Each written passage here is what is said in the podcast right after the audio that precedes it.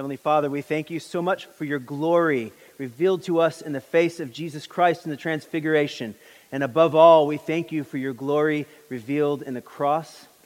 And we pray that you would help us to treasure this cross and this glory in the face of Jesus, that we might live lives in imitation of him for your service. We pray all of this in the name of the, of the Trinity, the Father, the Son, and the Holy Spirit. Amen. You may be seated. So, we're in our final week of our Epiphany sermon series called The Baptized Life. And we're rushing towards Lent, which begins, if you can believe it, this coming Wednesday. I think my head is spinning.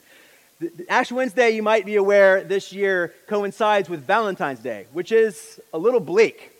But it's perhaps a fitting Christian gloss on this secular holiday that puts the spotlight on romantic love. To be told, from dust you are and to dust you shall return, doesn't exactly inspire romantic feelings in me. I don't know about you. I mean, to each his own, right? But it's nevertheless appropriate. For the purpose of Lent is to remind us that our lives are vapors, as Ecclesiastes tells us, that we must number our days because we have a limited time on this earth to repent from our sin and our self absorption and to give ourselves to the purposes of God as they are revealed to us in Jesus Christ. And the bidding prayer of Ash Wednesday tells us of the need which all Christians continually have to renew their repentance and faith and to make a new beginning of that repentance. All of our loves, and most especially perhaps our romantic love, need to be purified by the divine suffering love of the Trinity, which holds nothing back, submitting even to death on a cross for our sakes and which calls us to repent and submit to suffering love for the healing of the world. That is your weighty and magnificent and glorious calling this morning, people of God. So, in this, our final week of the Baptized Lives series, we turn to the Transfiguration. And what I want to argue this morning is that this passage, understood in its context in the Gospel of Mark and in the canon of Holy Scripture, is the perfect text to lead us into Lent. And it braces us not only with a vision of the costliness and the glory of Christ's sacrifice, but the glory and the costliness of discipleship. We need to understand not only what this moment in Mark's gospel says about Christ and his transfiguration, that the refulgence of God's glory shines forth in his face. Even his clothes, it says, were transfigured. But also why Mark includes it. Why even tell this story in the first place? Is it just a cool story? No. Also, why he places it where he does in his gospel.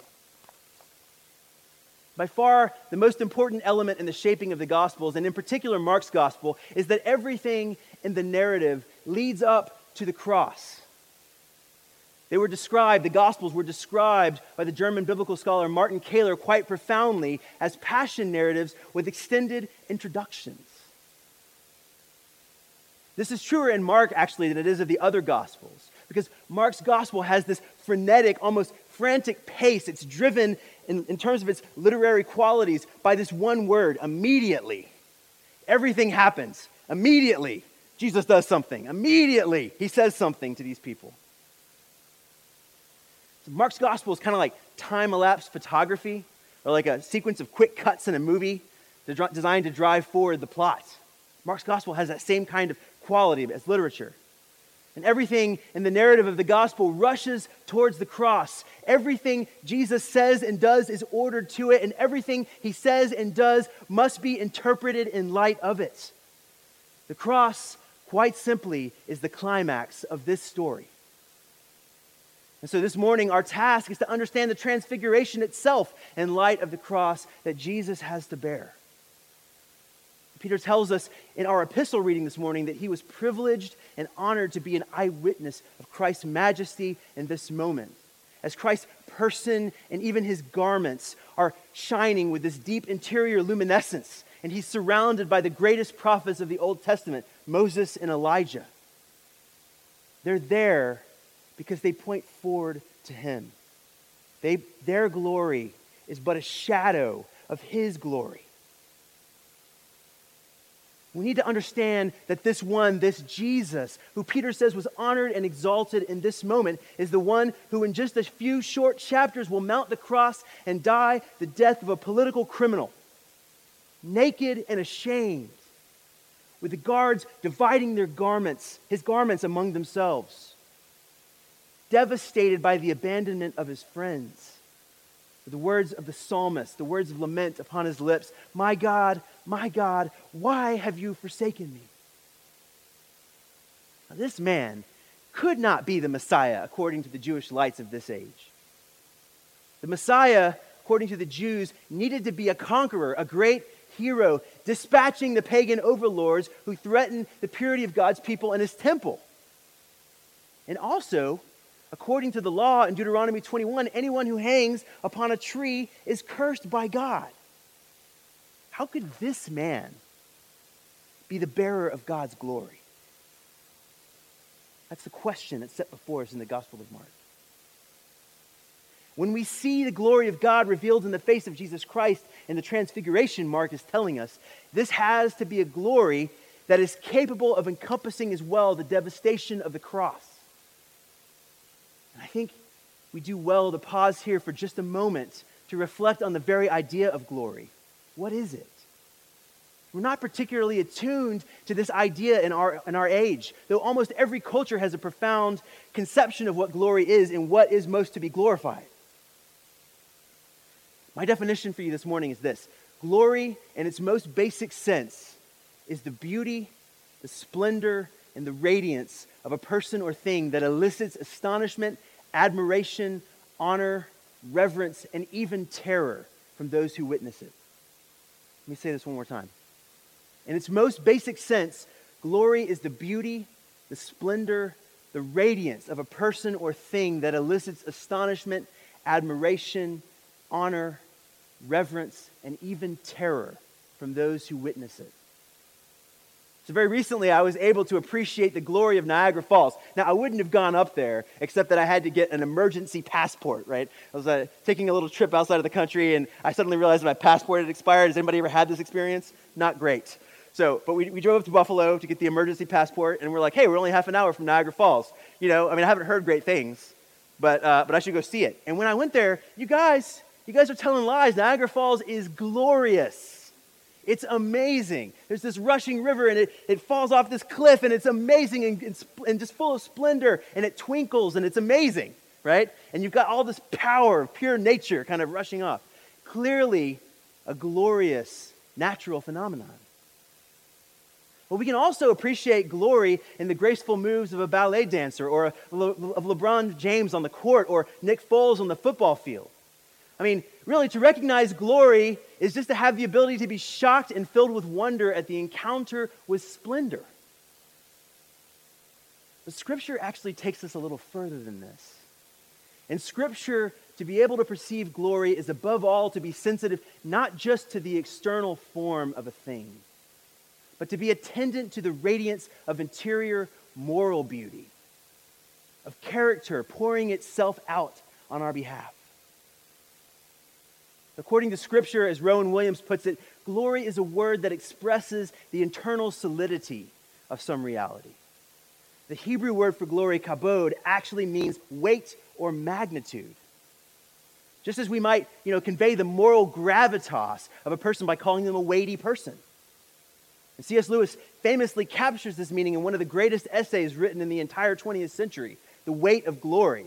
By the way, if you haven't read that essay, go read it. It's amazing I'm telling you, one of the best essays of the 20th century. Glory might be associated with wealth or power or reputation. It sometimes is in Scripture, but in Scripture, preeminently, it refers to the interior life of a person, of the state of their hearts, of their character, as it does in Psalm 108. We see David saying there, My heart is steadfast, O God. I will sing and make melody with all of my glory. But according to Scripture, glory above all belongs to God and his works of creation and judgment and redemption. Not to us, O Lord, not to us be the glory, but to your name be the glory for your unfailing love and kindness. Yes. God is glorious. God's glory is revealed when he scatters the armies of the proud and he frustrates the imperial ambitions of the nations, when he delivers the weak and the lowly in their humility. We see it show up in these visible but fleeting ways in what scholars call theophanies. These momentary divine encounters like the burning bush or Elijah's encounter with God in the cave that we read about this morning. But there was one place in Israel where God's glory was supremely concentrated, it was most persistently experienced in the tabernacle and in the temple. One thing have I asked of the Lord, says our psalm appointed for today. That will I seek after, that I may dwell in the house of the Lord all the days of my life, to gaze upon the beauty of the Lord and to inquire in his temple to see his glory in the temple was the greatest rapture that any faithful Israelite could imagine. God's glory was often described as a cloud that descended and rested upon the sanctuary. And the gravitas, the weightiness of God's glory was so great that it overwhelmed the priests and the people in the temple. Second Chronicles 5 has this beautiful story. It says when Solomon finished the work of the temple, the song was raised with trumpets and cymbals and other musical instruments and praise to the Lord, for he is good and his steadfast love endures forever. And that in the midst of that praise, the house, the house of the Lord was filled with a cloud, so that the priests could not stand to minister because of the cloud. For the glory of the Lord filled the house of God.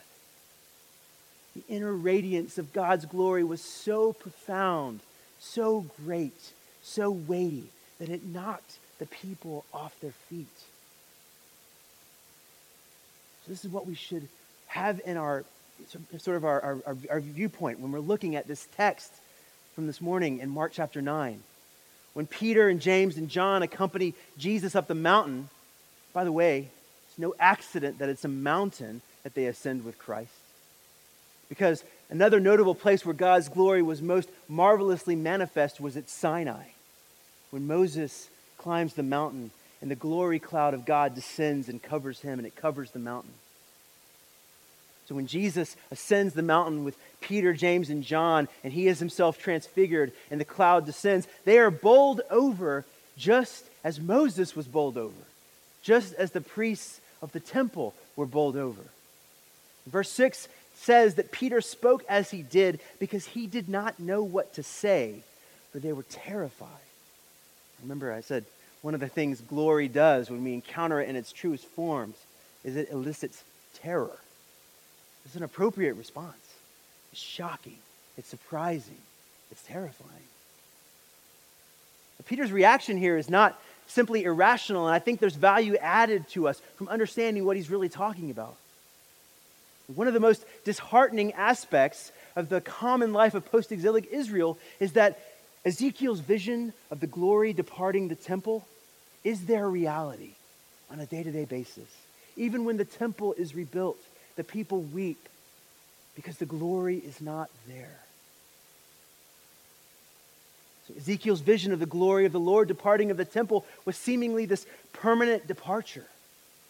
And yet, as Michael Ramsey points out, during the literature produced in the intertestamental period in Israel, there's a prophecy that emerges that God would once again come near to the Israelites and make his glory manifest among them again, that he would permanently tabernacle with them.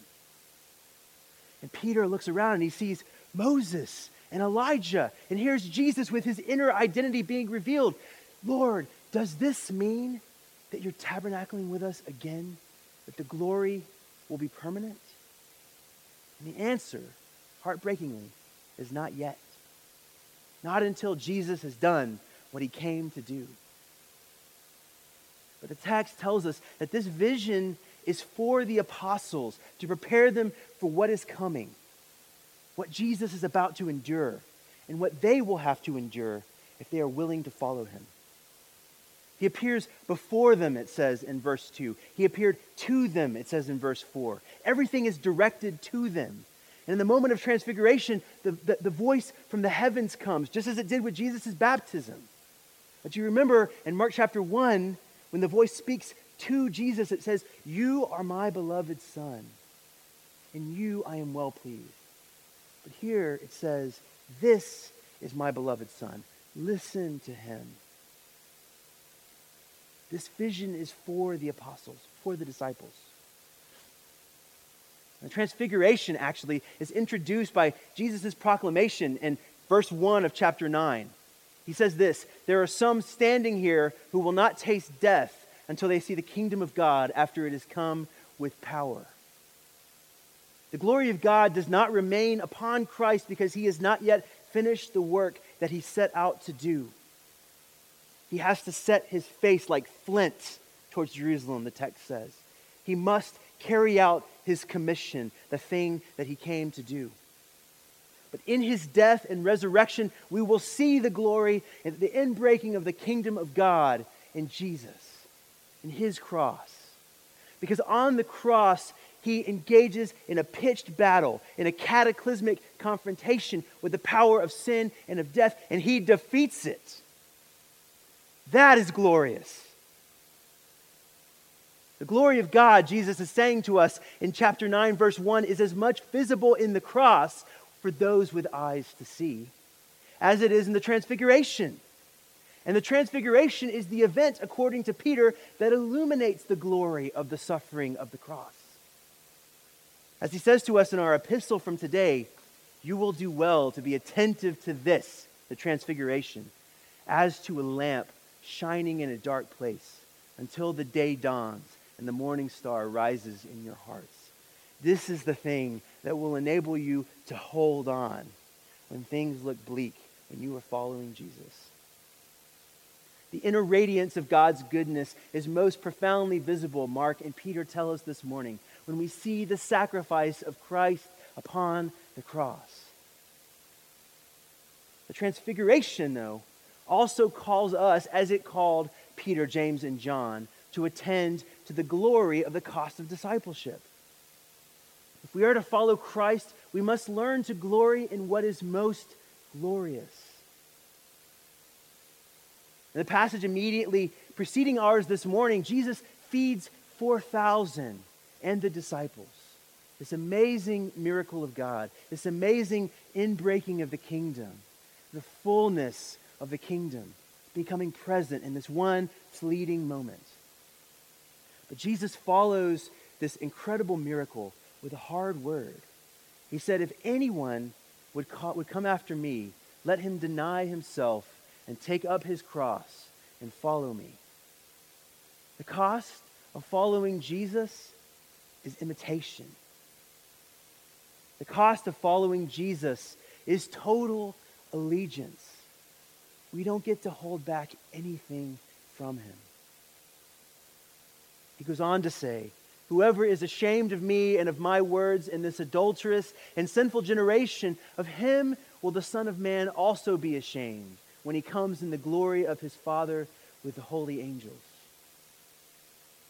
Can we learn from Jesus not only to see the glory of God revealed in his cross, but also in the cross that we will bear if we imitate him, if we confess him, if we live in accordance with that confession.